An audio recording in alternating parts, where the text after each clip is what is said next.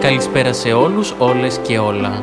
Το όνομά μου είναι Ιωνας, είμαι απόφοιτος του Εθνικού και Καποδιστριακού Πανεπιστημίου Αθηνών του Τμήματος Βιολογίας και αυτό είναι το πρώτο μου επεισόδιο από μια σειρά podcast που εδώ και καιρό σκεφτόμουν να ανεβάσω τα οποία έχουν να κάνουν με ζητήματα που απασχολούν κυρίως νεότερους αλλά και όχι πάνω στα ζητήματα της σεξουαλικής αγωγής. Πριν ε, λίγο καιρό ολοκλήρωσα μια επιμόρφωση για το μάθημα της σεξουαλικής αγωγής στην εκπαίδευση από το Πανεπιστήμιο Αιγαίου και είναι κάτι που με ενδιαφέρει πάρα πολύ διότι όπως κατάλαβα από την σύντομη ενασχόλησή μου με τα social media υπάρχει μια τεράστια παραπληροφόρηση και σύγχυση κυρίως στους νεότερους αλλά δυστυχώς όχι και μόνο στους νεότερους αλλά και στους αρκετά μεγαλύτερους πάνω σε ποικίλα ζητήματα που αφορούν τη συγκεκριμένη θεματική. Αποκορύφωμα νομίζω ήταν ένα σχόλιο που έλαβα τις προάλλες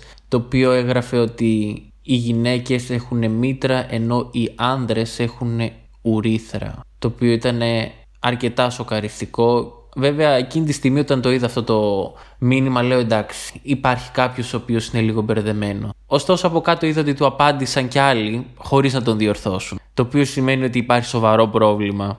Ξεκινώντας λοιπόν με αυτό, ας τονίσουμε ότι ουρίθρα έχουν όλοι οι άνθρωποι. Αν κάποιος άνθρωπος δεν έχει ουρίθρα, τότε σημαίνει ότι υπάρχει σοβαρό πρόβλημα ανατομικό. Η ουρίθρα τι είναι, μιας και το έφερε κουβέντα, είναι ένας σωλήνας ουσιαστικά ο οποίος συνδέει την ουροδόχο κίστη προς το εξωτερικό του σώματος, ώστε να αποβάλλονται τα ούρα. Επομένως, όλοι οι άνθρωποι διαθέτουν ουρίθρα. Στα αρσενικά άτομα η ουρίθρα είναι αρκετά μεγαλύτερη σε σχέση με τα θηλυκά και διέρχεται διαμέσω του πέους και είναι υπεύθυνη για τη μεταφορά όχι μόνο των ούρων αλλά και του σπέρματος. Στις γυναίκες από την άλλη ή στα θηλυκά άτομα για να είμαστε και λίγο πιο ακριβείς είναι πολύ μικρότερη και έχει έξοδο πάνω από το κολπικό άνοιγμα. Το οποίο τι σημαίνει αμέσως αμέσως ότι ο κόλπος ενός θηλυκού ατόμου και η ουρίθρα είναι δύο διαφορετικά πράγματα.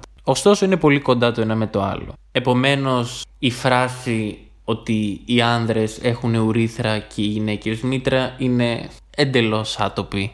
Όλοι οι άνθρωποι έχουμε ουρίθρα, ωστόσο δεν έχουμε όλοι οι άνθρωποι μήτρα. Αυτό του το δίνω. Μετά λοιπόν από αυτό το σύντομο μάθημα ανατομίας, ας πάμε παρακάτω. Γιατί η σεξουαλική αγωγή είναι απαραίτητη, όχι μόνο για τα άτομα νεαρής ηλικίας, αλλά και μεγαλύτερης. Θα ξεκινήσω λίγο ανάποδα. Γύρω στα τέλη του Σεπτεμβρίου της περασμένης χρονιάς του 2021 έξω από το Υπουργείο Παιδείας είχαν συγκεντρωθεί μέλη διάφορων ορθόδοξων χριστιανικών σωματείων του κινήματος «Μαμά, μπαμπάς και παιδιά» αλλά και διάφοροι απλοί πολίτες για να διαμαρτυρηθούν στην επιβολή του μαθήματος σεξουαλικής διαπαιδαγώγησης το οποίο ήθελε το Υπουργείο να βάλει στα σχολεία. Το σύνθημά τους ήταν κάτω τα χέρια από τα παιδιά. Τον Ιανουάριο του 2022 ωστόσο έχουμε μία είδηση για βιασμό ανήλικης από ιερέα. Πιο πριν, τον Ιούνιο του 2021, στο Αγρίνιο, μία 27χρονη κοπέλα μίλησε για σεξουαλική κακοποίηση που είχε υποστεί από τα 12 και μετά από έναν ιερέα. Σύμφωνα με την 27χρονη, στο κοινόβιο υπήρχαν 8 ανήλικα παιδιά, 6 κορίτσια, 2 αγόρια και 3 μητέρες. Με κάθε λεπτομέρεια περιέγραφε ανατριχιαστικά πόσο ο ιερέας ο συγκεκριμένος ασελγούσε με πρόφαση την εξομολόγηση. Άλλη κατηγορία,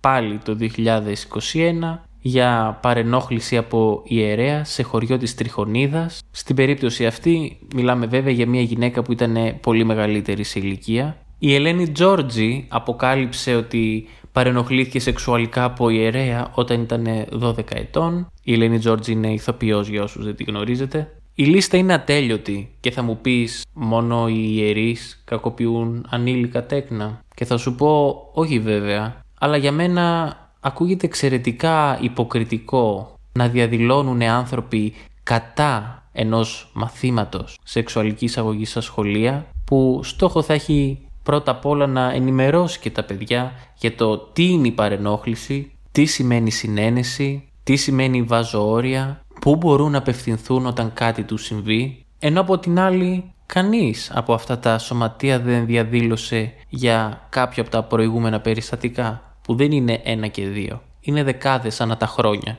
Μία από τις σημαντικότερες αιτίες για τις οποίες ένα τέτοιο μάθημα δεν έχει ακόμα εισαχθεί στα σχολεία είναι η Εκκλησία. Μία άλλη είναι ο συντηρητισμός που χαρακτηρίζει πάρα πολλούς συμπολίτες. Ο φόβος, η ανασφάλεια, η σεξουαλικότητα ανά τα χρόνια θεωρείται το ζήτημα ταμπού. Γύρω από τα μαθήματα σεξουαλικής αγωγής επικρατούν 7 πάρα πολύ χαρακτηριστικοί μύθοι. Ο πρώτος και ο πιο σημαντικός είναι ότι ένα τέτοιο μάθημα θα ενθάρρυνε τους μαθητές να κάνουν σεξ. Ωστόσο, σύμφωνα με μία έρευνα της UNESCO, τα παιδιά τα οποία διδάσκονται το μάθημα αυτό τείνουν να κάνουν λιγότερο σεξ, να έχουν λιγότερους σεξουαλικούς συντρόφους και να χρησιμοποιούν περισσότερο προφυλάξη. Αντίθετα, διαλέξεις οι οποίες έχουν στόχο να προωθήσουν την αποχή από οτιδήποτε το σεξουαλικό συνήθως έχουν ακριβώς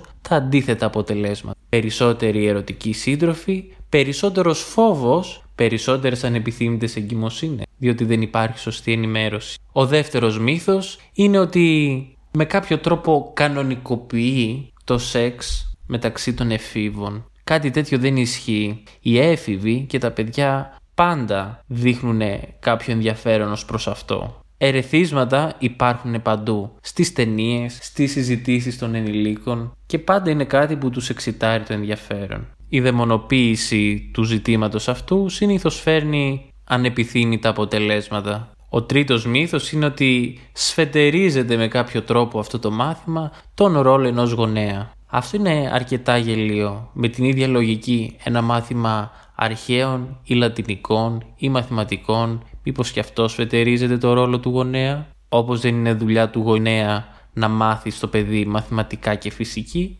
έτσι αντιστοίχως και αυτό είναι ένα μάθημα. Είναι γνώσεις τις οποίες ένας γονέας δεν είναι απαραίτητο ότι κατέχει σε τέτοιο επίπεδο τόσο ώστε να μπορεί να τις μεταλαμπαδεύσει. Ένας γονέας δεν έχει απαραίτητα πρόσβαση σε ένα σωρό έρευνες που χρειάζονται και στο κάτω-κάτω της γραφής έχουμε δει και αρκετούς κακοποιητικούς γονείς. Ας το θέσω ευγενικά. Ο τέταρτος μύθος είναι ότι ένα τέτοιο μάθημα δεν προορίζεται για τα αυτιά των παιδιών. Όμως κάλλιστα ένα πεντάχρονο κορίτσι μπορεί να αναρωτηθεί γιατί ο συμμαθητής της έχει πέος και εκείνη όχι. Ή ένα δωδεκάχρονο αγόρι γιατί η συμμαθήτριά του αιμορραγεί και εκείνο όχι. Μπορεί να σου ακούγεται χαζό, αλλά δεν είναι. Σκέψου τον εαυτό σου στα 12.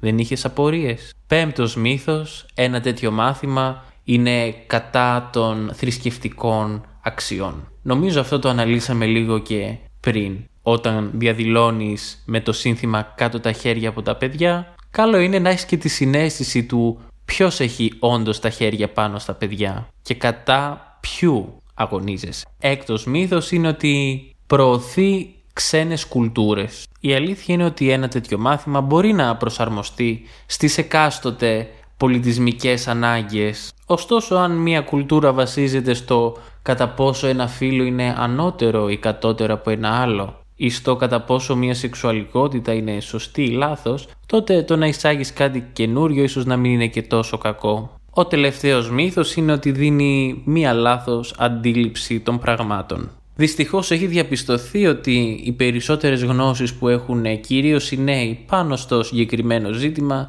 είναι από ταινίες πορνογραφικού περιεχομένου που βρίσκουν στο διαδίκτυο. Οι ταινίες αυτές δίνουν μια πολύ διαστρεβλωμένη εικόνα για το τι σημαίνει σεξ και τι σημαίνει έρωτας. Ένα τέτοιο μάθημα ίσως από την άλλη να βοηθούσε λίγο στο να αντιληφθούμε καλύτερα την πραγματικότητα η οποία απέχει πάρα πολύ από τις ταινίες αυτές. Αυτές λοιπόν ήταν μερικές από τις πρώτες μου σκέψεις. Για οποιαδήποτε απορία μην διστάστε να μου στείλετε στα social media είτε στο TikTok, στο Ionas underscore official ή στο Instagram ionas.official. Στα επόμενα επεισόδια σκέφτομαι να επικεντρωθώ για αρχή στα σεξουαλικώς μεταδιδόμενα νοσήματα. Παραμείνετε συντονισμένοι λοιπόν. Μέχρι το επόμενο επεισόδιο λοιπόν, να είστε καλά.